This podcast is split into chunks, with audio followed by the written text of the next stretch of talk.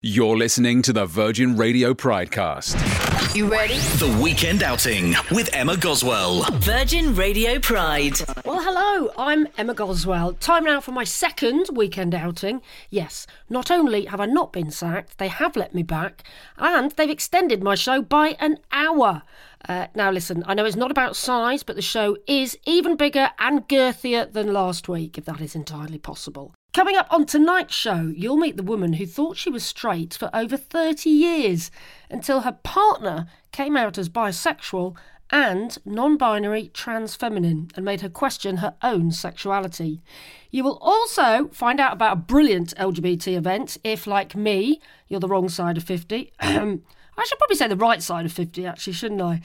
And of course, we'll be hearing from someone who's done their bit to change history and make life a little bit better for all of us. Now, this week, we'll be hearing from a campaigner who helped change the law when it comes to gay men donating blood. Let's just say he has got a lot to celebrate this weekend. Yes, unless you've been hiding under a rock, you will know that the rights of gay men to give blood has massively changed in the last week. Thanks to a lot of people, but particularly thanks to Ethan Spivey from Freedom to Donate, who joins me now. Well, I guess I should say, first of all, congratulations, Ethan. Thank you so much. Yeah, it's been a, a really exciting week. Well, we're lucky to have you, aren't we? Because I know you've been in demand everywhere, all over the TV and radio, and uh, they've all been after you, haven't they? Always got time to chat. Always happy to chat. So. Ah, bless you.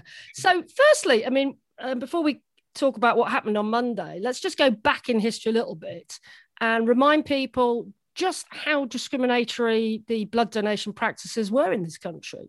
Yeah, so um, I've been I've been campaigning on this for six years, but I mean I, I I'm, I'm very passionate about LGBTQ equality, and I, I you know I really strongly believe that we you know we stand on the shoulders of those who've come before mm. us, and it um, goes back a long time and goes back to um, a, a, quite horrendous policy um, based on stigma um, and discrimination from the HIV crisis, whereby any gay and bisexual man, or, or how the blood service terms it as men who have sex with men, yeah. um, were completely banned from donating blood. Um, so when we kind of got involved, and I've kind of got a personal reason for, for starting this, um, mm. the, the, policy was that you uh, could not donate blood if you had touched another man in the last 12 months.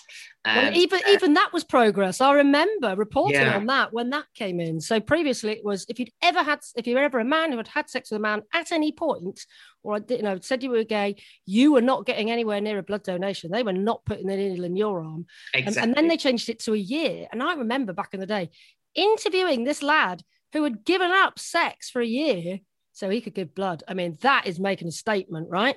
Yeah, I mean, I'm passionate about the campaign. I don't know if I'm that passionate. Uh, but it, you know, it really highlights the point, which is it was ludicrous, um, and not only was it ridiculous from a, a, practical perspective, but it was completely indefensible from a mm. medical perspective.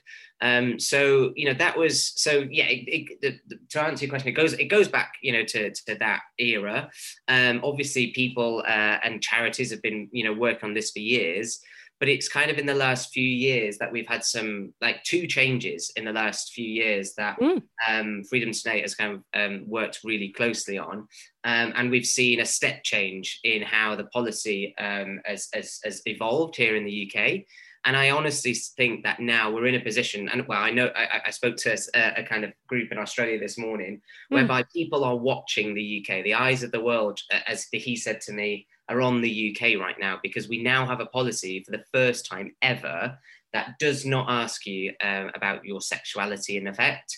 It simply asks anyone and everyone exactly the same questions to determine your level of risk. Exactly, because it's all about risk, isn't it? And there's no way on earth that you can prove that a gay man is less safe than a straight man who sleeps around or a straight woman who sleeps around. It's just, it's absolute nonsense, isn't it? Yeah, I, I, you know, and I think that is on two levels really, which is like, firstly, the statement of saying if you're gay, you must be risky, which yeah. is probably which is so problematic in itself. Mm-hmm. Um, and and and you know feeds into a really you know awful narrative that you know not just gay men but LGBTQ people have, have kind of been othered and excluded for, for way too long. Mm-hmm. So there's that first point to it, but then you know the second point to it is it's, it's entirely medically indefensible. Like you can't have a policy that basically says to an entire population that you must all therefore be you know way too you know we're not going to touch you kind of thing and and you know to say that from one side of your mouth whilst at the other side of your mouth asking for new donors to come forward. Yeah the thing know, about this even is not only is it discriminatory against um, gay men in particular it's risking lives of everybody. You know, people are maybe dying because they can't get the blood donations they need. It's a scandal, isn't it? I mean, I don't need to tell you this, but yeah, just making me angry just thinking about it. But that's that's what's really important here. And you know, Monday is a is a big step. I honestly believe this. I'm really passionate about this, and I think it's a it's a real fundamental like signal and step change for gay and bisexual men. And i hope is a, is a broader message about how you know we should all you know focus on a more inclusive and fairer policy. And you know we know lgbtq people severe that have a severe lack of access to health service and excluded from uh, mm. accessing health and uh, amongst obviously a huge range of other things but i think you know that's a really really important signal and it means a lot to a lot of people but you also have to remember that this is at, this is about blood blood mm. saves lives and mm. every single donation can save up to three lives like but it's it's one of those things that people don't really talk about and it potentially kind of gets forgotten but you know those unsung heroes who go to those blood donation clinics genuinely save lives every single day. And yeah. the statistics are that one in four people in our lives will need blood at some point. One in four. So statistically, either your parents or grandparents are going to need blood. Um, for me, it was my granddad, and it will impact and affect us, uh, all of us, at some point in our lives. So, you know, that's that's why this is this is really really important for everyone, not just gay and bisexual men. Well, let's come to talk about that in a minute. But first of all, just remind people what changed on Monday, though. So a, a while ago, it was you had to abstain from sex for a year. Um, until Monday, it was you had to abstain from sex for three months, right? And that's oral and anal. Um, yeah, and then on Monday, what changed? So, so two kind of real fundamental points changed, which is firstly, um, everyone is asked the same question. Um, it's not about men who have sex with men. It's about anyone and everyone is asked about their sexual behavior. And that in itself is mm-hmm. huge mm-hmm. uh, and a real fundamental shift away from a othering category that we've kind of had previously. And the second kind of specific change on that is, you know, this isn't about whether you're uh, in a relationship or monogamous. You can have multiple uh, sexual partners those partners have to be oral sex, uh, and anyone, not just gay and bisexual men, um, can have one anal sex partner in the previous three months. So apologies for being uh, explicit, but it's important because yeah. that that that also again applies to everyone. And I, I would I've had sev- sev- you know many questions about kind of you know well are you actually just saying that men in relationships can't donate blood? Sorry, not in relationships can't donate blood the first thing I'd say to that is um, a, a, definition of monogamy potentially is not multiple oral sex partners. And the second point to that is straight people have anal sex too. It's, yeah. it's a shocking fact, um, but it is one I've been made aware of recently, and it's true. So, you know, this for the first time levels that playing field and that's based on the objective evaluation of risk uh, on on sexual uh, sexual activity. And you know that has to be you know the fairest way of doing it. Um, do, can it go further? Of course. Of course it can. And an individual risk-based policy should be as tailored and as individual as possible. But this is a this is a step this is a real fundamental change in how we assess people how we judge people effectively uh, and how those questions are, are, specifically tailored on sexual activity, not on the basis of sexuality. And how did it happen? How did we get to the stage we got to on Monday where loads of gay men specifically turned up to give blood? Hmm. I mean, it must. You said you've been campaigning for six years. I guess it wasn't just you, was it? I know Terence Higgins Trust have been involved. There's been a few different organisations. What was the process? Yeah, Terence Higgins Trust are one of many who are just you know fantastic, um, mm. really incredible organisation, and and um, yeah, of course, again, you know, back to that point, it, you know, it builds on work that's been done previously. It's you know, non you know, equality doesn't happen in a vacuum. Um, progress is very slow and hard won, um, and it's taken a lot of people a lot of energy and passion and time to do this. So. Um, from from kind of our perspective, six years ago, we set about building a campaign between the charities, so Stonewall and Terence Higgins Trust, LGBT Foundation, National AIDS Trust, um, and also kind of other groups too. Hmm. We then kind of set about my background professionally is in is in um, government relations and public affairs.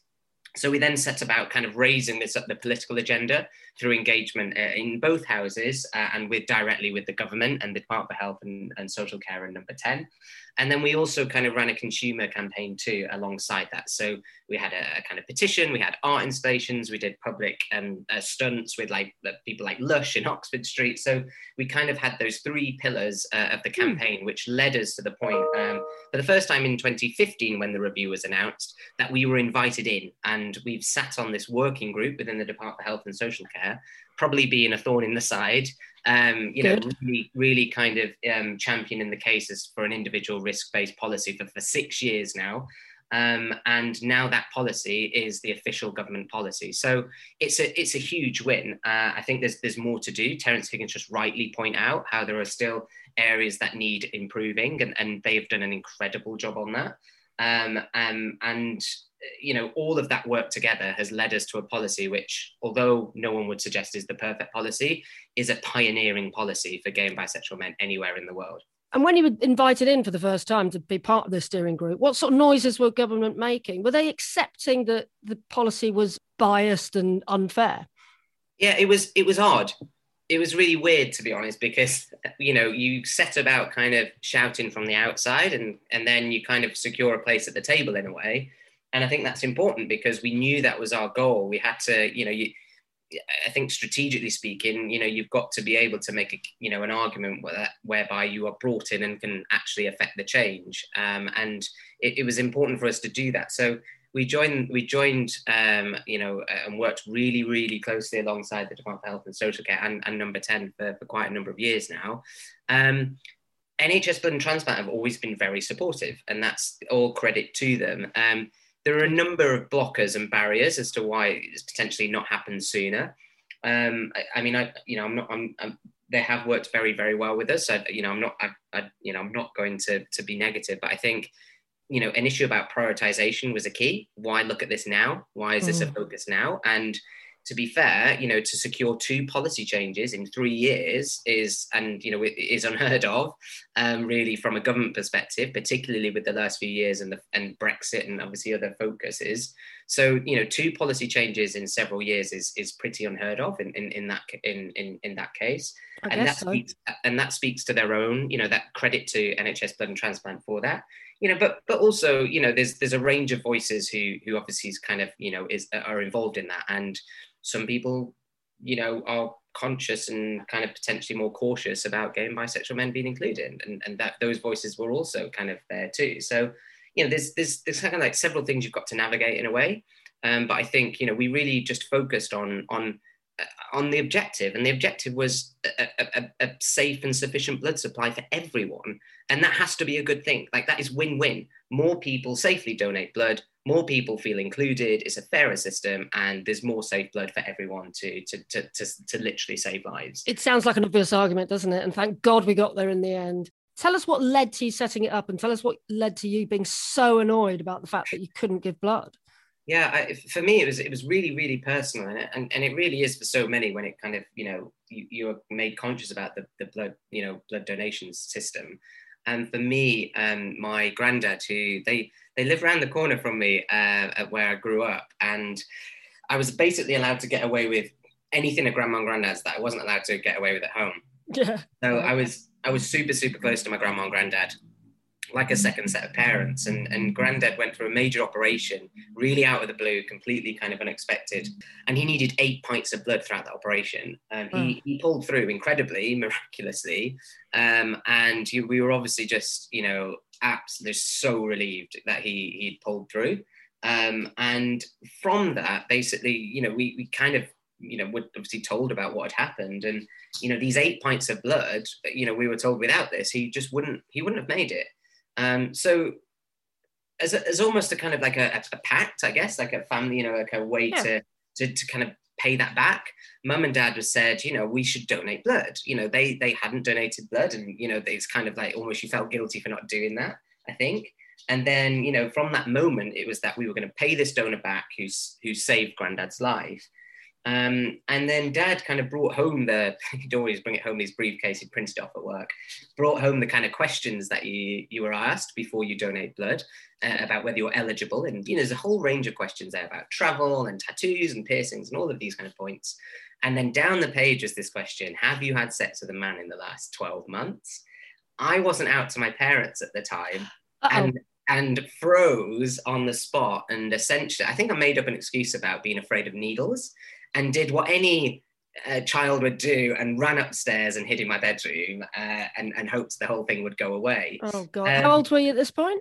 So that, uh, that was it was 2007 i think he had his operation 2000 2008 yeah. so i was kind of i was at college. I wasn't out to my parents and and and it was a kind of I, I just kind of wanted to bury it, to be honest. Like I, I felt really guilty, but I was ashamed about it, I suppose. Mm. And also, kind of one of those moments, and you know, we all experience this as LGBTQ people in, in you know, in so many different ways, where you you realize you're kind of not either wanted by the system or included, uh, and you know, you're not able to kind of be part of something.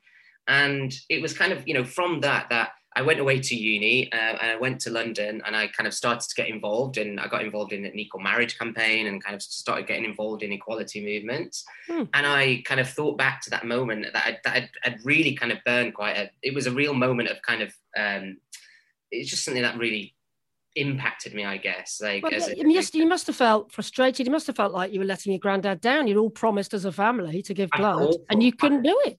I honestly felt awful. Um, Mum and Dad were then going and donating blood, and I based like as far as they were concerned, I'd made up this excuse that I just was a bit afraid of needles. Like I felt it was horrible. It was a horrible feeling, um, and I kind of from that moment said, I will do something about this, regardless. Like I went to uni and said, you know, of course, you know, I was 18, I went to uni and started to get involved in these campaigns, and thought, you know that is something I've, I, am really really passionate about. I want to do something about. So kind of with some help of friends and, and beg, beg and borrow and steal from anyone who kind of got involved with the campaign, we launched Freedom to Donate about six years ago now.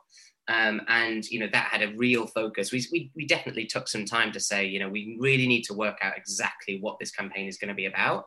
Mm. And you know, six years later, the UK has one of the most progressive blood donation policies in the world. And and um, I donated blood on Monday, and I did I welled up a little bit.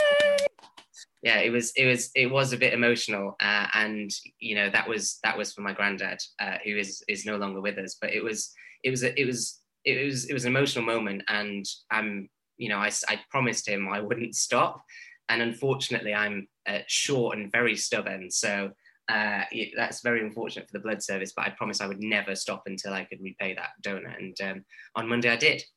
Oh, that must have felt incredible, right?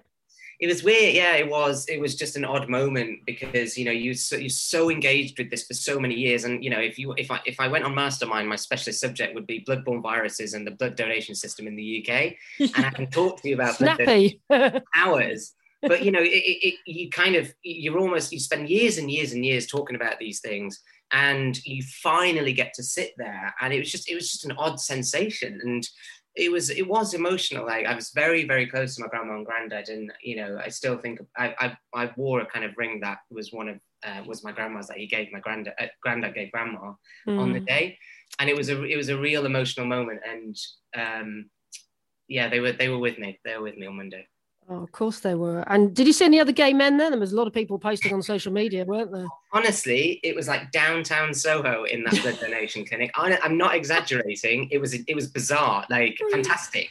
And um, the, the, person behind me was Richard, who's uh, the head of public affairs at the Terence Higgins Trust. Great, absolute legend, who's been working on this, you know, obviously really, really closely.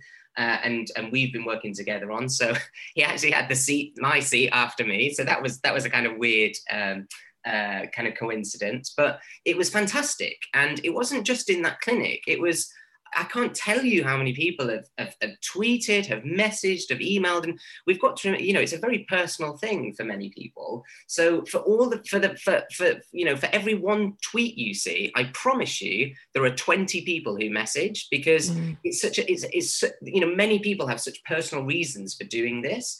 And to see that support is is genuinely kind of you know heartwarming because again we're getting back to what this is really about and this is about people literally survive because of the blood donation system in yep. the UK because people donate blood and to see that kind of huge potential finally unlocked and these people being you know what is frankly an injustice being able to do something that wanted to do for years is you know really felt like a moment Yeah, absolutely. Well, I have to tell you, my sister went into hospital about a year ago. She had terminal cancer. And I wasn't really aware of this, how much, how many blood donations are given to people with cancer. Yeah. And, you know, she survived definitely a few more months and her life was a bit more comfortable because you're always measuring platelets when you've got cancer. And she had a number of blood transfusions towards the end of her life. Sadly, she passed away with secondary breast cancer in October last year. And I made the same promise to her that you made to your granddad. And I said, I will start giving blood. I'd done it once when I was a student and just been lazy or stupid and never got back to it. Um, and I am now doing that and, and making mm. sure I'm, I am doing it regularly because, you know, it's just one of the many things that I promised her. And it's yeah. so, so important to so many people. I'm, I'm, I'm really sorry to hear that. You're, you're absolutely right though. That, that, that is why people feel so passionately mm. about it. It, it, it, you know, and it, so it doesn't hit you until it happens in a yeah. way. And you you know you're right you're right about cancer treatment. It's about transfusion in newborn babies. It's about mm. bone marrow you know transplant as well alongside blood and plasma donation. Mm. there are like there are so, it, it's about covid-19 unfortunately we can't get away from it. There was a trial at Guy's and st thomas's here last year that gay and bisexual men were excluded from um, because of the basis on the plasma that was being used to treat patients with COVID. So the, it's it's not you know people think it's about kind of blood going into you know arms and other people basically. There are so many things that bloody blood and blood products are used for.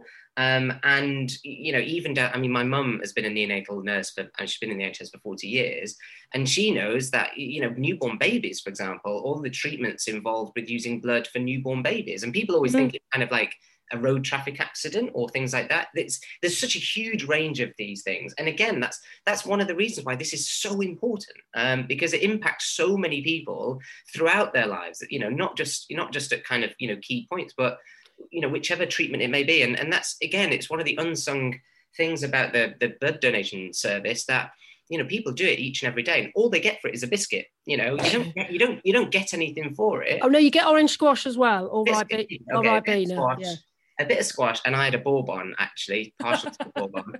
Um, I would have gone for a hobnob, but it wasn't there. Um, but you know, that's literally what people get, and you know, we forget mm. about that, and we should really celebrate those people more because mm. they they are genuinely, uh, you know, the definition of heroes because they they save yeah. lives each and every day, and you know, to, to finally be a part of that is is is genuinely just just feels. And, it's an honor. It is an honour. And I bet you've had amazing feedback, haven't you? Just so many people thanking you or celebrating. What's this week been like? Yeah, weird. Um, I, you know, very personal for like mum and dad. And, you know, I was quite emotional with mum and dad on Monday. Um, you know, well, but, let me just check then. I assume you did come out to them and uh, they, they were aware of all your campaign work.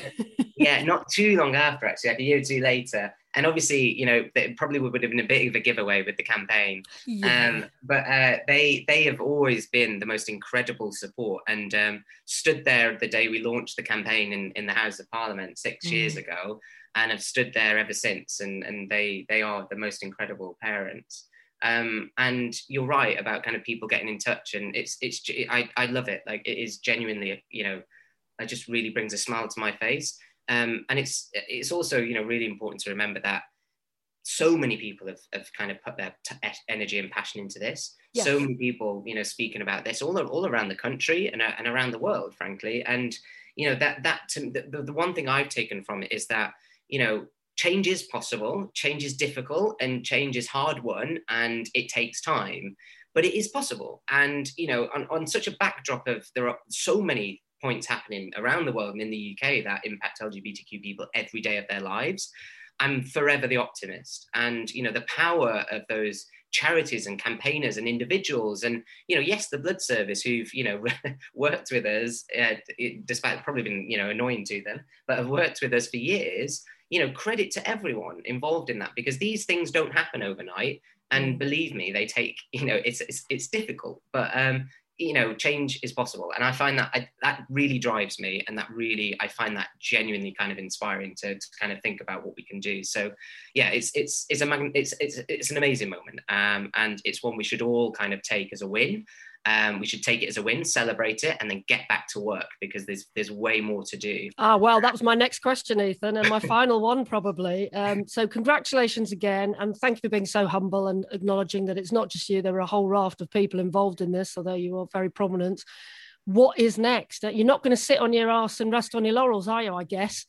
I'm, I'm unfortunately I'm not the kind I get I get very I've got too much energy and I get very passionate about things. He's just been out for a jog, by the way, sitting there in his jogging gear. He's a right doer.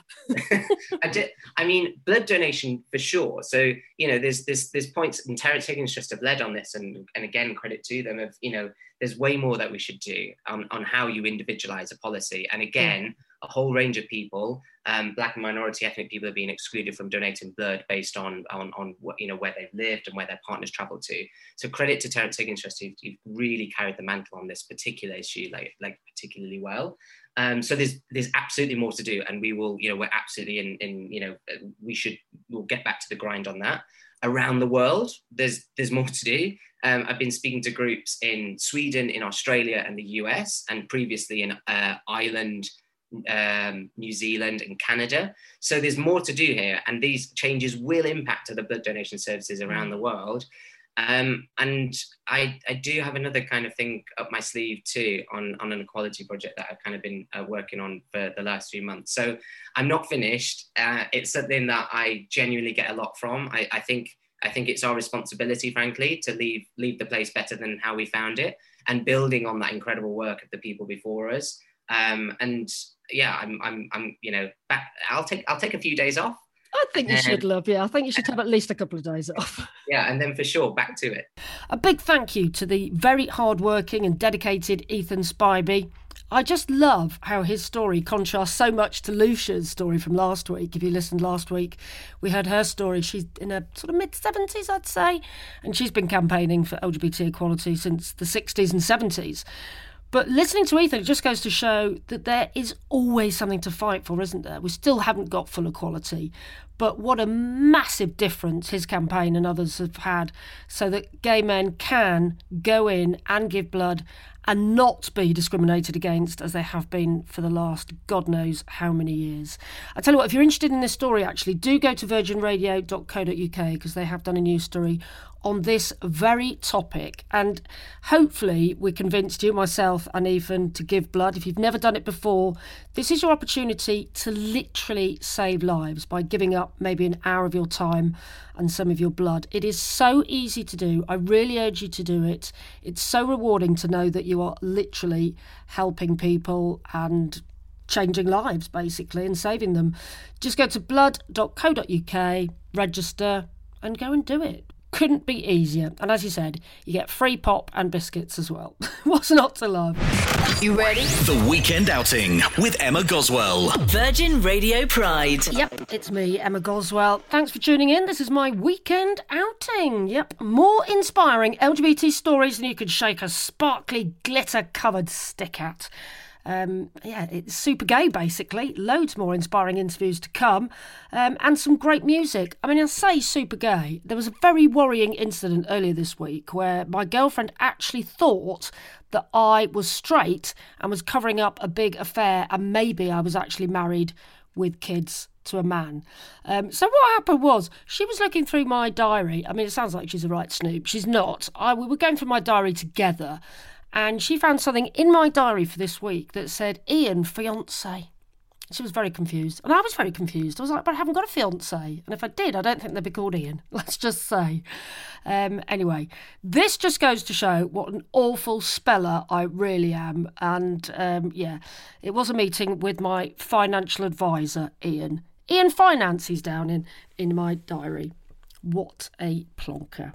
That'll teach me to learn how to spell. Anyway, so I'm not getting engaged to a man called Ian, despite the rumours. Right, shall we get round then to the actual outing on the weekend outing? Time now to meet an extraordinary and wonderful and gorgeous queer couple, I'm going to call them for want of a better description Amanda and Thea. They have both been on, shall we say, quite a journey in the last year or two. Um, but Thea, I think the story really begins with you because while Amanda's been questioning her sexuality probably only um, fairly recently, she didn't question it till she was 36. I think the journey really starts with you because, I mean, you've been married for over 10 years now, haven't you, as a couple? Yeah. But the story starts with you, Thea. So tell us a bit about how you identify and, and when you worked that out. So uh, I identify as um, bisexual and also non-binary trans feminine. I think I knew at a young age that there was something slightly different about me. Hmm. And growing up in sort of the area of Section 28, there was only a very limited thing of that you could actually explore or know what was about really. And um, So you were going to school in the 80s then, were you? yeah, absolutely. So I knew there was things that that were different about me compared to other people, but I I knew I wasn't completely straight. It was always that binary. It felt like a binary choice. Um, you know, you were either straight or gay, and it was like anything else kind of just wasn't didn't exist in my world. And um, you know, I, I and so I knew uh, around about sort of 18, 19 that that I was attracted to more than just than women. Hmm. Um, but I I just kind of acknowledged it there and just put it on a shelf in my mind because I couldn't really deal with it at that point. I knew it, but I couldn't kind of admit it, and I wasn't in a situation to do it. I was in um, my family, kind of kind of socially conservative, I'd say, in in in a lot of ways. So you admitted it to yourself, essentially, Yeah, um, that you weren't straight, but you never verbalised it. You never sort of came out in the 80s or 90s as a no, younger person. Uh, you know, growing up with under the AIDS epidemic, it was terrifying. The only thing we learnt about gay people at school was a, to do with AIDS, and so you kind of like "Mm, doesn't sound like a good thing, does it? When you've got No, all, I mean, I've spoken um, to so many people whose, uh, you know, parents were just convinced if you come out as gay, you Mhm. move to London, you get AIDS and die. You know, that's that's generally what parents thought in the 80s. I'm making a massive generalisation there, of course, but, yeah, you're right, no, it was a I- different time. Yeah. Yeah, absolutely. So for me, it was just something I kind of knew to myself. One of the things that helped me, weirdly enough, I mean, it was a difficult point in our lives. Um, we were both kind of just got out of work because Amanda got ill, and then I got ill, trying to look after her and trying to do everything as well. And uh, I was quite depressed. And actually, I looked into Christianity, and one of the things I realized was that kind of helped me. I don't know if any, it helped anyone, but I knew that that God would love me whatever I was, and even though I was sort of bisexual, I knew that that love was was kind of infinite, and that helped me kind of actually accept it. Weirdly, in in my own way, and So I think you're the first person that's ever said that to me. Actually, that's quite interesting. You know, because I- I mean, I normally speak was- to people whose stories are yeah, complicated by religion and their families Yeah. because they were devoutly religious. And I'm talking all religions here. I'm not Yeah. singling out any religion. mhm. Made it more complicated to come out because what the perceived words were Mm. in the Bible or the Quran or whatever text it was. I, I just I just felt this all encompassing love, and it was almost like a promise. This was my promise was kind of like, will you if you accept me even though I'm this, that you know then I'll be okay. And and that from that um, point onwards, I you know I was I was kind of more of a Christian, but I knew this thing it was inside me, and I think it was um at the beginning of 20 sort of 2019 I'd, actually had therapy. I've been, I've been in therapy for sort of two, three years for depression and anxiety. And it was actually, we were coming to the point where I'd actually dealt with a lot of the anxiety and the depression. And so I, had, I was free to, to, to, to actually think about other things than this crushing weight of depression and anxiety. So my therapist was like, "Oh, should we? Do we need to finish it?" And I was like, "There's something else underneath that I kind of need to dig at." And I kind of, Yeah. I, I, I actually, I, I sp- spoke to her about it and was like, "I think, you know, I think I'm bisexual." And she was like, "That's fine." You know, uh, she she she grew up in Manchester, so she was very familiar with her, with lots of people being Well, different. You'd hope a therapist wouldn't judge you anyway, wouldn't you? Really? would- well, you I would. get a new one quickly. Yeah. you would, and I, I think I'm very lucky to, to, you know, she was she was training, so it was part of her thing was Mm. was having people to do, and so it was really helpful to be able to come out to somebody and the third party that didn't know anybody, and then. So um, hang on, know, was she the first person you came out to then? Or did you come out to Amanda first? I think I talked about it with her first and then talked Oh. about it with Amanda. And Amanda was kind of like, oh, because I think she sort of already knew in many ways there was lots of things that I'd said in the past that that indicated to her that I wasn't What, like, oh, he's fit as someone walks down the street? exactly. Yeah. Well, it was watching an episode of Doctor Who when, early on in our relationship. Was it? With, yes, um, and Thea was more uh, attracted to uh, one of the male characters than I was, and I was like, "Oh, okay." It was. Was this um, Captain Jack Sparrow, by any It chance? was, yes. Yeah. yeah. How It did you was, know? It was. It was like, oh, I like him. He's very dashing, and uh, and it was Oh, like, brilliant. oh yeah, I like him. I know you do more describe yourself on your um, Twitter profile as being a bit of a geek, so you've uh, you've definitely ticked that box. Yeah. I love that. yeah, definitely. So it was, yeah, I, and so I, I came out to you, and then sort of the pandemic hit. Sort of the, you know, I was quite excited. Uh, uh, sort of January, I, I came out, and then. I think I told more people, you know, as you do, do, you kind of come out to more people, and everyone was mostly fine. And I actually found that very easy. And how did easy. how did you find that, Amanda? Because this is essentially your husband at the Mm. time telling you that they're bisexual.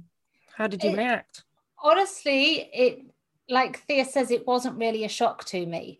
Hmm. And you know, we'd been in a relationship for 14 years at this point. So Hmm. whereas other people might be like, "Oh, does this change anything?" I was like, if it was going to change anything, it would have changed before now. You know, we're in a committed relationship. It doesn't matter to me if she's attracted to other people and men and women Hmm. because I know that our relationship is secure and and that's fine. You know, people can feel attraction to other people. Um, what what I found more challenging was when uh, Thea came out as non-binary. That that was a bigger challenge. Ah, okay. And when did this happen? So it sounds like it's fair, all fairly recent. You're talking lockdown, so we're talking the last couple of years. Yeah. Yeah. Um, so essentially at the beginning of this year, Mm. and actually slightly before that, I knew there was more than just this bisexuality. I, there was more. There was something else I wanted to explore, and I think the first thing that I did was just I just found some. There was some gold nail polish that Amanda had from Christmas or something, and Nice. and I just thought I'm going to paint my nails. Actually, when I, when I did that, it kind of freaked you out, and it freaked Oscar out. And, And this uh, is- this is your child you have to yeah, Yeah. they were both kind of, what have you done? and you were you you and actually it kind of uh, stopped me for a while from thinking, oh, I, I shouldn't do it because it was so, you know, because we're kind of close and we're always around each other. It was kind of like, oh, maybe I just I won't do it yet. And then I, I felt like this urge, I need to do it again. And I was like, Mm. can I can I get some more? Can I get some? Would you mind it? Because I, I spoke to my therapist about it, and she was like, "Well, you know, ask her, see what you can do." I think it was because it was a surprise and it was out of the blue. Hmm. Whereas I said, "Look, if can I get some nail polish just to just to try, just to just for fun at home?" And because we're in lockdown, there was nothing to do apart from be at home and do things at home, and it was like You might as well have nice nails during lockdown, might you? Exactly. Yeah. So it was like, and then beginning of this year, I felt this pull towards more of a, a feminine appearance and a feminine identity.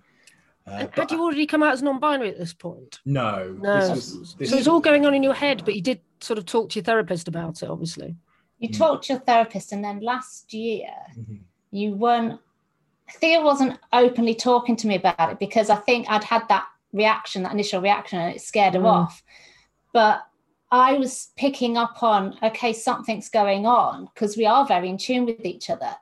So there were a couple of points where I once was when we were watching an episode of Queer Eye, and I just stopped it and I was like, I need to ask you something, and I don't know how to ask you this, but are you happy being a man?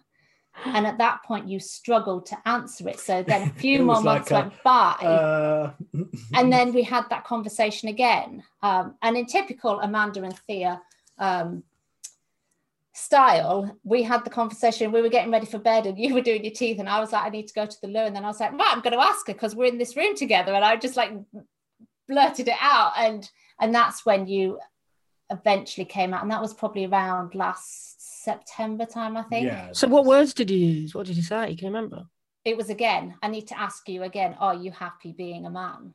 I didn't want to put a, a, word on it. I didn't want to go, oh, do you want to be a woman? Or I, I, did, I, I, just wanted to know if she was happy as she was. Mm. And, and and just going back slightly for, for me, I'd questioned in 2011, around about when my son was born, I'd looked into it because there was lots of things coming up about it in the, the media and so on. Mm. And I'd looked into it and I thought, I'm not a trans woman. I'm not. And I couldn't kind of I didn't understand non-binary at that point for me. And it was like, well, I'm not a trans woman though, but I feel like I'm more than than than what I am. And when she when Amanda asked, it was like, yeah, it was like I, couldn't answer it because it was like, yes, I knew I didn't have the the the, the language to describe it really, and I started exploring and reading and um, reading different books, listening to different books, listening to other other non-binary and trans people, hmm. to, to try and see is is this thing matching up with what I feel inside so you didn't feel 100% masculine, but you didn't no. feel 100% feminine. No. No, and but I always knew I felt more feminine mm. than masculine, but not totally a woman. It was harder because it was trying to get the words that I, that I felt comfortable with, I think, and also to to realize that actually it's your choice, and also there's not just a kind of tick box one or the other. There's lots of mm. in between, and and the kind of grey area, so to speak. And thank God there are those role models out there now. You know, there are mm-hmm. trans, uh, there are non-binary people out in the public eye now. So that must have been hugely mm-hmm. comforting to you and, and helpful. It was. I, I, I listened to um, Trans Like Me by C.N. Lester, and it took me a while to read it, to go through it, because there's lots of, you know, they go uh, they go through some of the transphobic things that had happened to people and mm. they would that was tough because it was like this is kind of refer i felt like it was me it felt like it was me when when, when you're hearing these people these stories about people you know getting called out and you know in in sometimes committing suicide and things so that that was kind of hard but actually once i got through that part and started getting into it and actually it, it made sense to me. It made sense to me so much more. And, and and deep down, you must have known that actually going through it would make you a happier person. Would yeah. make you feel more you. Yeah, absolutely. Because I there was always this side of me that I was terrified of mm. growing up, and you know, I was always more interested in what my my mum and my sister were doing. You know, they were playing with makeup and nails, and I was like, wow, this is. I'd love to do that, but it wasn't I wasn't that wasn't allowed. That wasn't the world I could do, but I still was fascinated by it, and it, you know there was lots of things that kind of shone shine through. I think, and and just being able to explore that during lockdown as well was a nice thing because you can you could do it at home quite safely. You know, even going out, you can put a mask on so nobody sees who you are, what you look like, and I think you know, there's a few I've spoken to. I started going to a, a meetup for LGBTQ people in our area, and there, seems there's a few people that have actually come to terms with things over this period because it's given them the time to think, the time to be, and to realize, oh, actually, I'm actually more comfortable in this mode. And mm-hmm. I mean, you're lucky now, that you're in a, a loving, supporting environment because the trouble is that some, a lot of LGBT people have had is actually they've been with unsupportive parents or partners who have, you know, been misgendering them or, you know, all sorts of stuff has happened during lockdown. So you must feel very grateful to have Amanda oh, yes. by your side, loving you and supporting yeah. you, presumably lending you more nail polish and lipstick. Oh, oh, she has more makeup and, and nail polish than I've ever had. Brilliant. Um, when we got together, just at the beginning, I had more shoes and clothes and as a, things. As a man, I had more shoes than she did. Um, so there was always that kind of uh, thing that I, I was fascinated by the clothing, but I never felt comfortable in what I could get as a man. I love it. I love dressing up in things. I love putting makeup on, and it's just so much fun. And I was like, if it's fun and you enjoy it, then what's that what's the problem and it's just enabled me to kind of just have things which are fun and enjoyable and and actually it's encouraged you to you to to wear makeup more hmm. now. You're both wearing really lovely bright lipstick. Well, I suppose you've got to dress up for a Zoom call, haven't you, in an interview? of course. You do, yeah. We never go out, so well, this is it, and so, but it has for you. You well, I think that's why it hit me so strongly when she first put nail polish on because Hmm. I've always had an issue with makeup. It's not something that I naturally did. Uh, I, I felt like an imposter wearing it. So she was suddenly doing something that I've never really done. And I was like, oh, it kind of made me look at my own femininity as well. Um, and I think that's why that in particular really, really hit me hard. I was like, oh, hang on a minute. This is, she's doing something really, really feminine here. But that's probably why it, it tweaked so much for me as well that something was going Mm. on because it wasn't something that I naturally did. But you accepted it. You know, your love was so strong, wasn't it? You Mm. you just sort of embraced it, didn't you, by the sounds of it? You Yeah, went, went and- with it. I- and and I think we always had a bit of a joke anyway that Thea was more like the woman in our relationship than I was. So it was kind of just another step in in that process.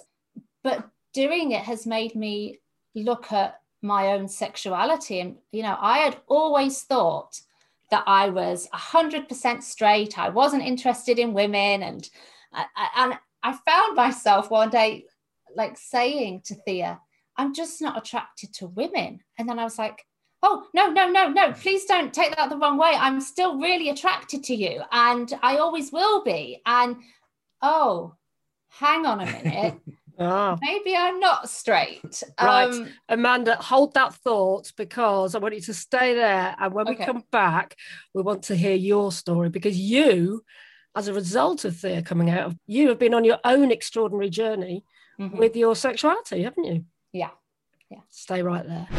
You ready? The Weekend Outing with Emma Goswell. Virgin Radio Pride. Well, thanks for joining us here on Virgin Radio Pride. If you missed the last um, 10 minutes or so, you have missed a treat because I've been chatting to Thea and Amanda. Thea, in the last part, told us her amazing story about coming to terms with her bisexuality and now identifying as non binary trans feminine. But it's Amanda that's also uh, Thea's wife, been on the most extraordinary journey over the last, what is it, only the last year or so, Amanda? Yeah, Thea came out last to me as non-binary last September-ish, I think it was. But it was probably only since like January, February this year that it, it tweaked to me that hang on a minute, because this relationship has changed, and I'm perfectly okay with it, and I've never questioned uh, the ability to adapt to this. That maybe I'm not as straight as as I always thought I was, which is an interesting thing to go through when you're in your late 30s. Yeah, so you were 36, and Yeah. for you know quite a few years, like over a decade, you'd been married to a person that at the time identified as the opposite gender Mhm. or was presenting as the opposite gender. You had a child together, so to all intents and purposes, you were a straight woman in a straight relationship. But Mhm. all that kind of changed in the last 18 months, didn't it? Yes, yeah, and and I think I was thinking about it and realizing that that it could be really difficult. It could be really challenging. And I, you know, Mm. we've read stories of people where when their partner comes out as non-binary or transgender, it just breaks up the relationship because they Yep. can't cope with it. And it was never a question for me. It was never a doubt in my mind. I was just like, I love Thea. I love her completely. I can't imagine being without her. She isn't changing. She's changing the way that she expresses herself, Hmm. but she's still the same person that I fell in love with. Uh, and that then made me think now I need to look at, at, at why that is. Y- you know, why why is it not a big deal for me? And that's when I started to go down the route of, but I've always felt like, oh, I'm attracted to guys and I'm not attracted to, to women and and it, it really confused me for a long long time. Like i'd say to you oh i um thea would ask me all these questions. She'd prod me. She was like we've got to get to the bottom of this. Yeah. and she'd say things like well you know um could you imagine being in a relationship with a woman? And i'd go well i could imagine being in in a nice loving you know relate i could imagine living with a woman. I could imagine cuddling up with her on the sofa and watching a film and telling her about my day. Mhm. But I don't know if I can imagine having sex with a woman. I don't know whether I'm attracted that way. But then I'd find myself saying crazy things like, oh, but she's so beautiful. And look at how beautiful the feminine form is. It's, it's way nicer than the masculine form. You know, it's got all these lovely curves. And I'm like, well, Well, you're talking to a lesbian, so you don't need to convince me. Yeah. yeah and and for me the the biggest change came when i learnt about asexuality. I'd never heard of that before. Mm. and and when i first heard about it i was like oh that doesn't that doesn't apply to me because you know we do have sex. I do enjoy having sex with my partner. But then i started to dig in and realize that asexuality doesn't mean that you don't enjoy having sex. It just means that you experience attraction in a different way you experience sexual attraction in a different way and i st- i realized that what i'd done and it was from listening to one of the coming out podcasts actually when you um, interviewed uh, was it Rianne I think um, Oh, Rianne, yeah, I mean- asexual. Fairly recently, I feel terrible that I've not had an asexual person on Coming Out Stories podcast since we've been doing it like two and a half years. But we got there in the end, and Rianne really helped educate me actually to understand what asexuality is about. That it's about difference in sex drives, isn't it? You might be attracted to people you don't necessarily want to have sex with them, though. yeah exactly and and within the first 10 minutes I was listening to it and going oh my god me too I'm like that that I, I can remember doing that and it just clicked into place that you know as Thea said growing up under section 28 you were basically if you heard anything it was you're either straight or you're gay there was nothing else Mhm. there was no in between there was none of this nuance about different sexuality and different types of attraction and so I remember when I was at university thinking, well, would I be attracted to a woman? Could I want to have sex with a woman? I was like, no. But I never then took my thinking to, do I want to have sex with a man? Am I attracted to a man in that way? I just assumed if I wasn't gay, I must be straight because that Ah. is the standard norm thing that people tell you. You know, you, you're either one or the other. And so I just assumed that. But then looking back at our early relationship, uh, you know, Thea's the only person I've ever been in a relationship with. See, that's extraordinary. I know you've just written an article about this, haven't you, actually, which I was reading this morning. I found it on Twitter. Um, Yeah. yeah. so you never really had any other relationship. She just, No, and I met Thea when I was 24. wow. So, I, and I wasn't really attracted to people growing up in, in the same way that my friends were. So they'd be attracted to people who go, oh, look, they're so sexy. And, and I was like, I'd be attracted to a character. So, like going back to Doctor Who again, this is showing our geeky nerdiness. I love this. This is great. Uh, I hope Russell T um, Davies is listening to this. yeah, yeah. Looking at the, the character of the Doctor, uh, I was attracted to David Tennant as the Doctor, and I was attracted to Matt Smith as the Doctor because of the way that they played the Doctor. But I Mm. was not attracted to the other actors as they were playing the character. And take someone like David Tennant, if I see him in something else, I'm not attracted to him at all. It's not the way he looks, it is the characterization, the way that they played it. Which might indicate you're more you are sort of pansexual then. So you're you're interested in the person, aren't you? And you're clearly in love with Thea, and Yeah. it doesn't really matter to you what gender they are. You love the person. You love Thea's character and personality. Yeah, yeah, exactly. So I'm I'm in this stage of trying to figure out exactly where I am. So pansexuality or pan uh, romantic feels Mhm. like it fits me. Yeah. It's just how much of the asexuality comes into play. Because like I say, we we we enjoy sex together, but there's times when I'm like, I can take it or leave it. I've got no interest in that. I just want you to hold me and and give me a cuddle and you know, and that's it. And I always knew I wanted to be in a relationship. I always knew I wanted to get married and have a family. It's probably the only way I've ever been truly traditional is is in that. I knew that I wanted that. But when I envisioned it, it was always like an old married couple where it was comfortable and cozy and it wasn't this exciting. You know, the first time Thea kissed me, I completely freaked out. I like to the point I threw up. It was too much. Wow. Yeah. That's not a great ringing endorsement for the start of the relationship, is it, Thea? Like, I don't think I'd pursue it if someone threw up after kissing me, but it's, you managed to work it out.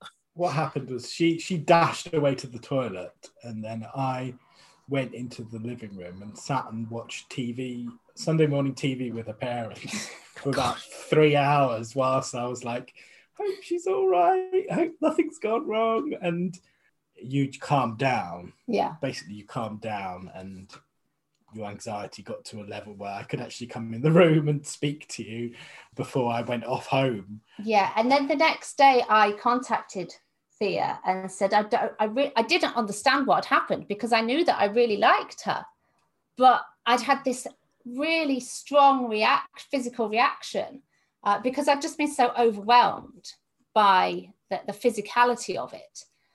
Um, And this And was your Thea- asexuality playing out, I guess. yeah, yeah, And Thea contacted me back and said, you know, if you want to go back to being friends, that's okay. And in that moment, my heart sank, and I was like, that's not what I want at all. And that kind of pushed me over the, the that that fear and and this was like the October, and we'd moved in together by the next March. You know, we we took it pretty quickly at that point. That's the way that our relationship has always been. It's always been this understanding, this empathy, this care for the other person, and okay, what do you need? How can we deal with this? How can we get through this? You've got an amazing relationship. What what people can't see, and I'm on a Zoom call with you, so I can, is just how much you keep smiling at each other. It's just warming my heart so much. It's so beautiful. It really is a beautiful love story. Um, Thea, I guess when Amanda started eventually questioning her sexuality and said, "Yes, I, maybe I am pan-romantic or bisexual or or whatever," um, you would have been absolutely thrilled because it meant confirmation of acceptance and understanding the fact that the relationship could continue. We were friends first. I think that was important to us both that we were friends before we kind of got romantic. We and so we've always got that kind of thing to to fall back on. Um, but it, yeah, it and I, I, I, I, like like she says, I did try and prod her. I was like, "Are you sure you're not something?" And she was like, "No, no, no." But I, I, I knew there was more to it than that, and it wasn't me pushing it on her in any way.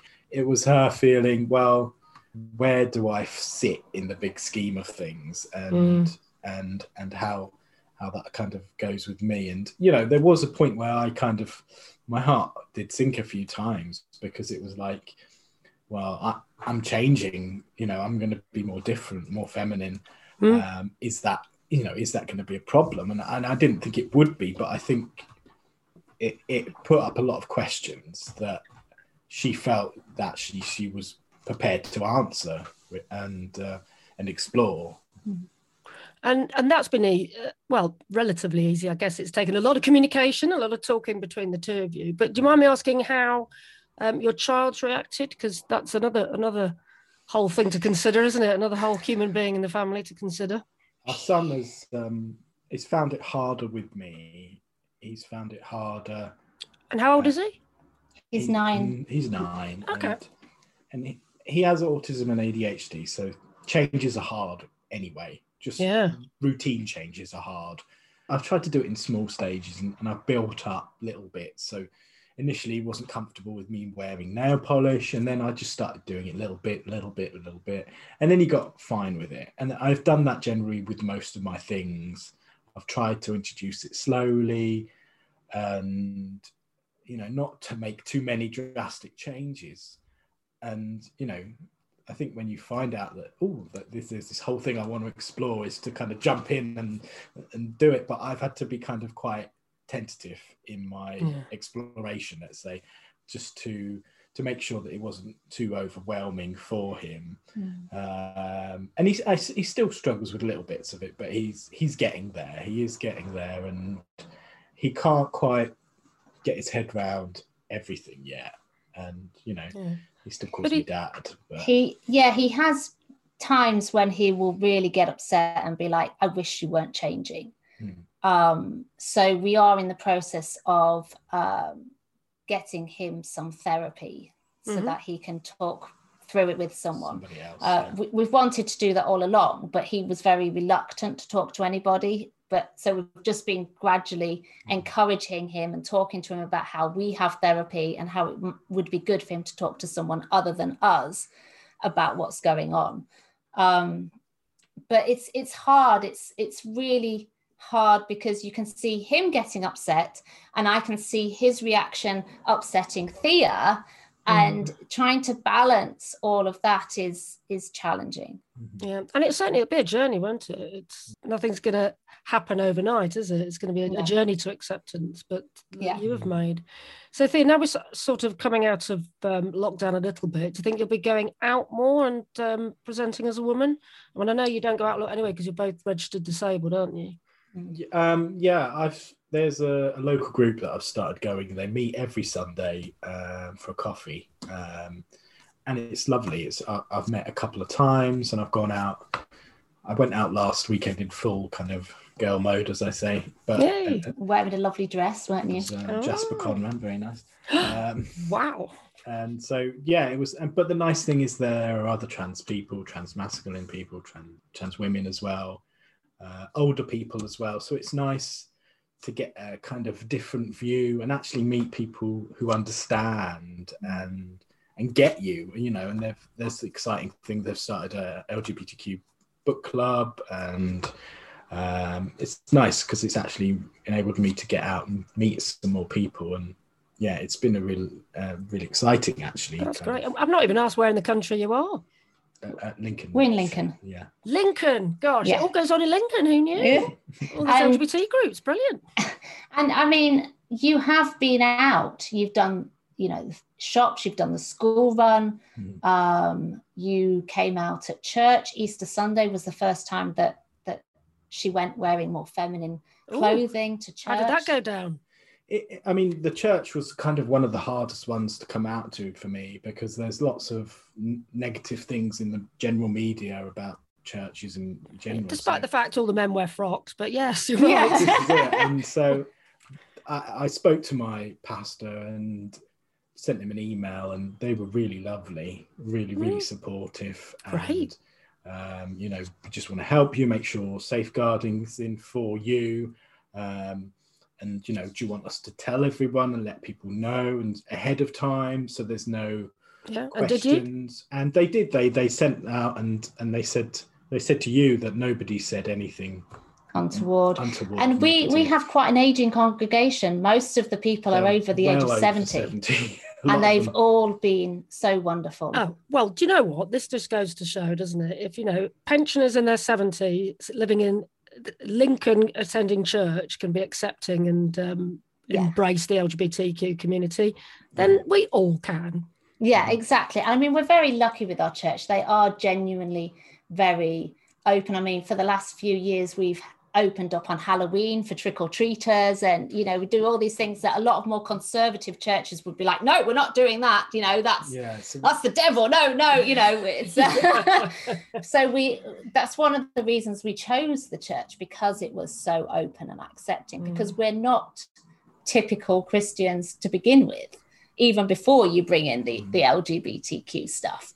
Um, and I think with uh, you know with uh, going back to the congregation, they've been very really lovely. I had one of the ladies. She she got me a load of handbags and shopping bags, and she put, she put together a little uh, toilet uh, like a kind of makeup thing um, with day and night cream, and she put she put night on the night cream and written it in pen just just to make sure that I knew, and it was really lovely and sweet and. Um, it, I nearly burst into tears just right there, and uh, but it was so lovely, and just little things like that, and they always call me by my by my chosen name, um, and they're all really lovely and open about it, and you know I think it's it's helpful because you know as I don't get I don't get out many places uh, than I, I would like to. It's one of the places that I actually really wanted to make sure I could still go. And, Yeah, of course. feel safe and and it was that was the most nerve wracking because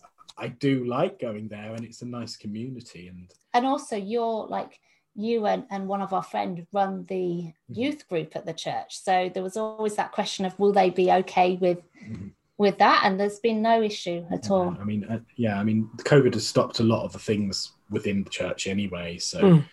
yeah, you know, going forward, it's you know, it's kind of it's nice and it's a safe place that I can go and be myself. This has been the most heartwarming story I've heard in a long time. Uh, but before you go, any words of advice, particularly from you, Amanda, in terms of um, maybe other couples that are going through somebody changing their gender identity or, or people coming out within relationships? Because there must be other people listening who are, you know, really struggling as a couple and haven't got to the stage where you two are at at the moment. I would say uh, reach out, uh, read as much as you can. So read other people's stories. Uh, I think one of the reasons I was so able to cope with it is because for several years prior to Thea coming out, I had been following several LGBTQ bloggers. I'd been following uh, Our Transitional Life, which is uh, Kelly and Zoe. Zoe's a transgender woman. So I'd followed other people's journeys and seen these. Uh, these different experiences and so it wasn't completely out of the blue I, I had something some form of reference and then what i did this year was I just started reading so much um, lgbtq fiction and non-fiction i mean I, the amount of books that I've ordered from Queerlit this year, it's ridiculous. You know, it's constantly coming in. But that Well, has we love them. In fact, that's how we um, got this interview sorted, wasn't it? Matt Yeah, from yeah. Queerlit put us together. Yeah. So thank you, Matt from Queerlit.co.uk. Plug in for him.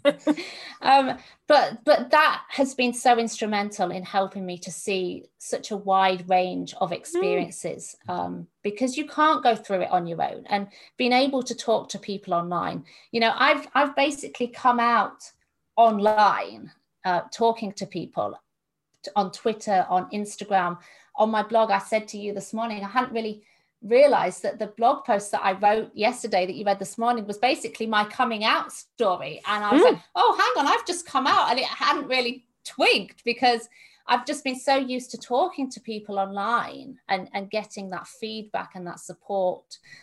Uh, and support is so important when you and, go and I think anything. seeing the seeing a dynamic that that uh, you can have a dynamic where there's two people they can get on and be together and still love each other Mm. is really actually comforting to see other people out there that actually it doesn't mean that the end of everything it, it could mean it changes it could mean it, it is different but and it has its okay. challenges it's difficult you know we're not going to sit here and go it's all been No. plain sailing you know there are No. times when it's it's hard but you know we are here and one of the reasons we're sharing it is to say you know it is possible to do this and actually it has been so joyous Thea is the happier i have ever known her and that is such a joyful thing for me that why would i want anything different you know oh, That is beautiful. Well, thank you so much for sharing your story on Virgin Radio Pride with me. And yeah, I really, I really do believe that listening to this will help help a lot of other people, a lot of other couples. So thank you. No thanks for having us This is the Virgin Radio Pridecast. Hiya, it's me, Emma Goswell. I hope you were listening a little bit earlier when we were chatting to Amanda and Thea. It was so good to hear from them and really thrilled that they could take so much time out to tell their story so honestly, so in depth, and so openly. It's not easy, is it, to talk about things like your, your gender identity and your sexuality, especially when it's all fairly new to them. This is all stuff that's happened to them in their mid 30s. They've gone on a right sort of a journey of awakening, haven't they, really? So, really grateful for them sharing their story. If you're interested in finding out more, they do have a podcast. They love talking, they are very good at it. Um, it is called An Unconventional Life. You can find it on Spotify or wherever you get your podcasts. And if you want a right smorgasbord of different coming out stories, uh, it would be rude of me not to recommend my own podcast as well, wouldn't it, really? Um, it is simply called Coming Out Stories, and uh, you can find that wherever you get your podcasts from as well. Hopefully, we'll go and find somebody that um, you identify with and that you can get real inspiration from.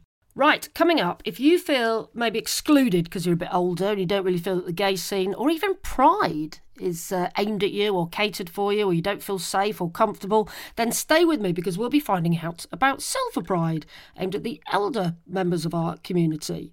Um, and also, by the way, if you're interested in Pride and the history of Pride, then take yourself off to virginradio.co.uk at some point, and um, you'll find an article on there actually, which is called A Brief History of Pride, and it's exactly that. So, starting from the Stonewall riots of uh, 1969 in New York, you'll find out about all of the first prides across the world and get a little bit of a historical context on prides. So, there you go, a little bit of um, evening reading for you later, maybe. You ready? The Weekend Outing with Emma Goswell. Virgin Radio Pride. Well, this is exciting. This is something that I didn't even know about until last week when my next guest contacted me and said, You need to be talking about Silver Pride. Let's speak to Craig Burton. Craig, what's it all about then? Yeah, so um, I've been working in the older people space for quite some time. Set up something off so, uh, Friends of Dorothy, which is very successful in Manchester. I moved to France, and, and then when lockdown came, all these older people that we've been sort of enticing and dragging out of isolation and loneliness were suddenly told to go back home and be isolated and lonely again. Mm. And getting older, older people online, it's a, a, particular challenge. So we just got this idea. I was speaking to O2, um, oh, not advertising for anybody, a certain telephone company, um, and they said, "Oh, we've got some budget for uh, Pride. Have you got any ideas?" Well, suddenly I thought, yeah, easy. Yeah, I'll think of an idea. So we thought about Silver Pride and doing it as an online, an online celebration, for, particularly for older and older older people, but inclusive in terms of uh, intergenerational stuff that might celebrate them. Because Pride for older people, uh, me included, I'm 55. The idea of dragging myself around a Pride parade is is is I'd rather you know stab myself in the eye with a fork sometimes, but I still want to celebrate our journey. And, that's true, actually. But it's interesting. I was speaking to uh, a lesbian in her early 70s last week, and she was saying, you know, she'd found lockdown really isolating and it's been really, really hard, actually.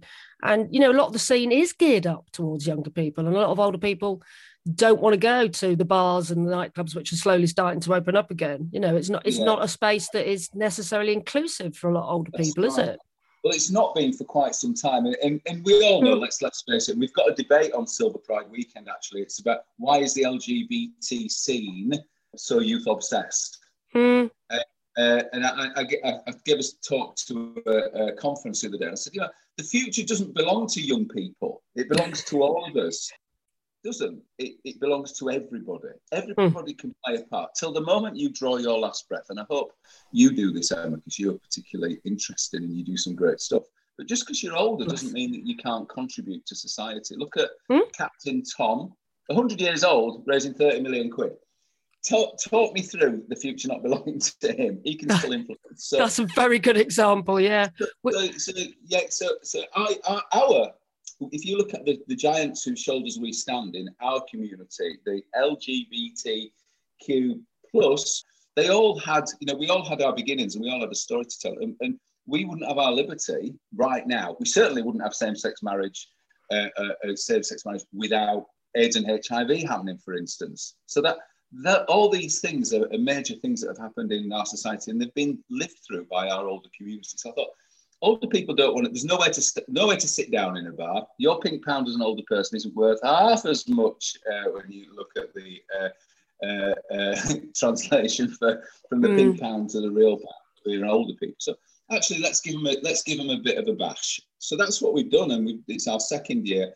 We get some massive following. we get celebrities coming out of our ears if we want them. Um, and it's just a celebration to include everybody. But the, but the big thing is that we have fringe silver prides in every city connected to all the other prides, that they do something a little bit special for their older people. Ah, that's good, isn't it? Because not everyone and everyone's a bit bored of Zoom parties now, aren't they? And doing stuff online. So if the fact that there is a physical space where people could go and meet up actually is really quite enticing to people, I guess. So which different prides have you got involved with then? Right, so we've got we've got at the moment we've got sort of Leeds, Bradford, Keighley, we've got so, uh, Birmingham, we've got uh, a few around London, some some some groups. So oh, it's a, it's an opportunity to get the, all the older groups because mm. there's about four or five get them all together once because often they don't all want to get together once. Mm. And um, So, so we, it's kind of an out of the box. Um, you can run your little do for Silver Pride, and it's like a network, and we put all the dates on there. So if you're an older person, you can actually go visit the other ones as well if you like. Um, and it's something for you. So it's something a little bit special, easy because trying to get these things sorted out with older, older, older people and volunteers is difficult. So the branding is all there. It's all just out of the box stuff. When when you say older, what are we talking? Are we talking my age and up? So I turned fifty this year. So am I eligible? you're older. You're Yeah, sorry, kiddo. yeah, yeah, yeah, yeah. You're officially older if you're 50. It's a killer, and it? it kills me. Um, I've got so much to do yet. Um, and then you're older, older if you're over 75. Okay. Um, so, so uh, that, does that mean people aged younger couldn't go? Is that, or is it?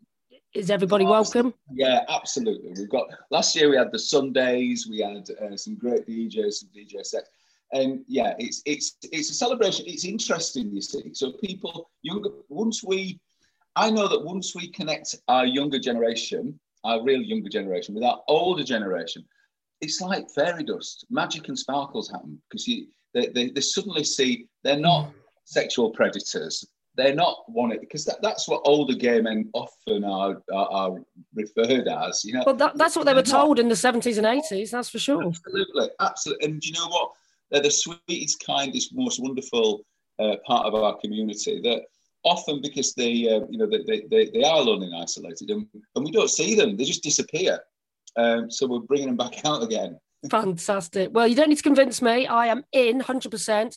Tell us about what's happening online then, because that's where most of your events are taking place. Yeah, so so it's uh, it is online. It's not virtual. It is online. So uh, it's going to be a whole uh, celebration weekend. So we start off on Friday evening with a little bit of a welcome, and we've got. Um, when is it, Craig?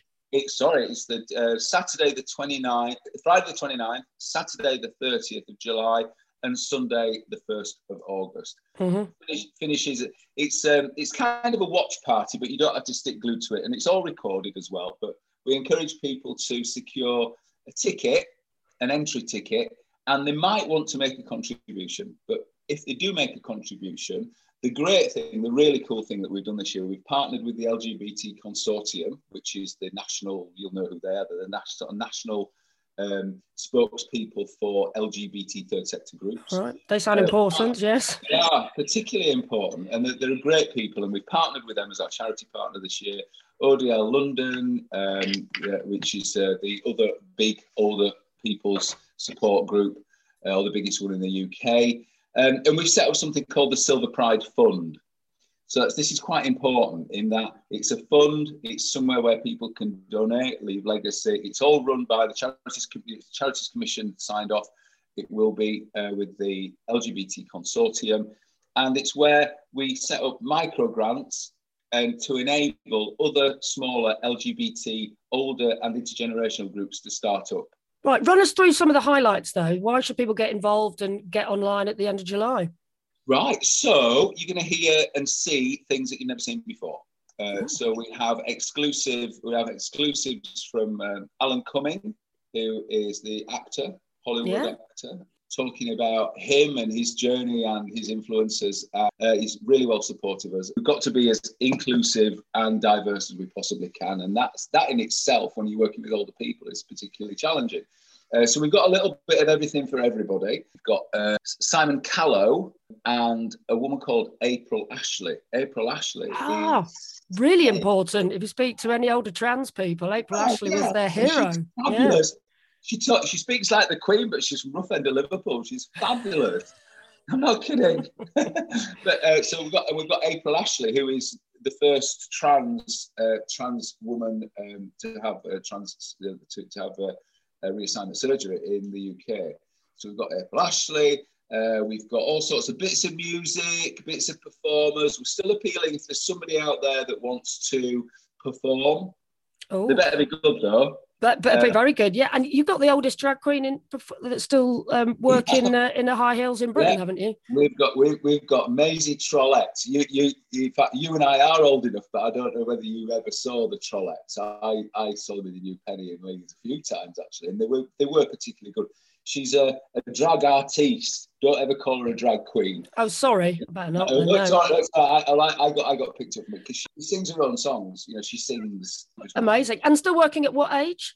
Uh, she is at, well. She's actually 86. I got it wrong. Somebody told me she was 90. She's actually 86. Wow. Um, so and, and and she's still as funny as ever. But we've got a really interesting couple of debates because um, it's kind of about challenging, about debating. We've got a debate around uh, the changing face of drag. Why has it gone from that bawdy, kind of uh, naughty, saucy postcard kind of humour to RuPaul, where it's about makeup and miming? What, what's what's the what's been the paradigm shift there? Why is that? And, and, and there's actually some really interesting stuff to come out. Good. We love a good debate. yeah, we've got another great debate about uh, why is the LGBT scene so youth obsessed? That's an mm. interesting debate, and that's something that we do need to address. We're not going to kill anybody for it, but it's something that we need to think about and, and, and bear cool. in mind. So, yeah, so loads to get involved in at the end of July then. So which is the website? Where do we all need to be going then? Yeah, we're going to uh, www.silverprideuk.com. Silverprideuk.com. And uh, we got an email address just at the moment because we, re- we rehashed everything. We've got a new brand. It's fabulous. And uh, the email address for people want to get in touch is silverpride21 at gmail.com. Fantastic. Well, I'm sure loads of people, older and hopefully younger as well, will get involved as well. And of course, the good thing about the online stuff is you can do it from anywhere in the world. In fact, you're organising this all from your rather nice house in France. And in fact, I think you've set the record for the person that I want to defriend the quickest on Facebook. You only asked my friend about three days ago. I already want to unfriend you because I've seen how lovely your garden is in France. it's also like, but it's something to do. You know, it's, this is really, it's really interesting stuff. This and, and you know what, wherever you, we've got a Hollywood actor doing a thing from Hollywood on Silver Pride as well. So, um, who? What Hollywood actor? Uh, oh, he's a guy called Craig Thomas. He's uh, uh, intersectional. You know, black uh, Hollywood actor lives in LA. Sixty years old. Was the supporting actor in Source Code with Jake, Jake Gyllenhaal, and he talks about what it was like to be an out gay man of color, because that's mm-hmm. what this in the United States, uh, and around the sort of 80s and 90s. Really interesting stuff. Really interesting stuff that we've got a lot to learn from. Fantastic. Well, thank you for organising it and getting our, all us wrinklies together in one place. And long may Silver Pride continue.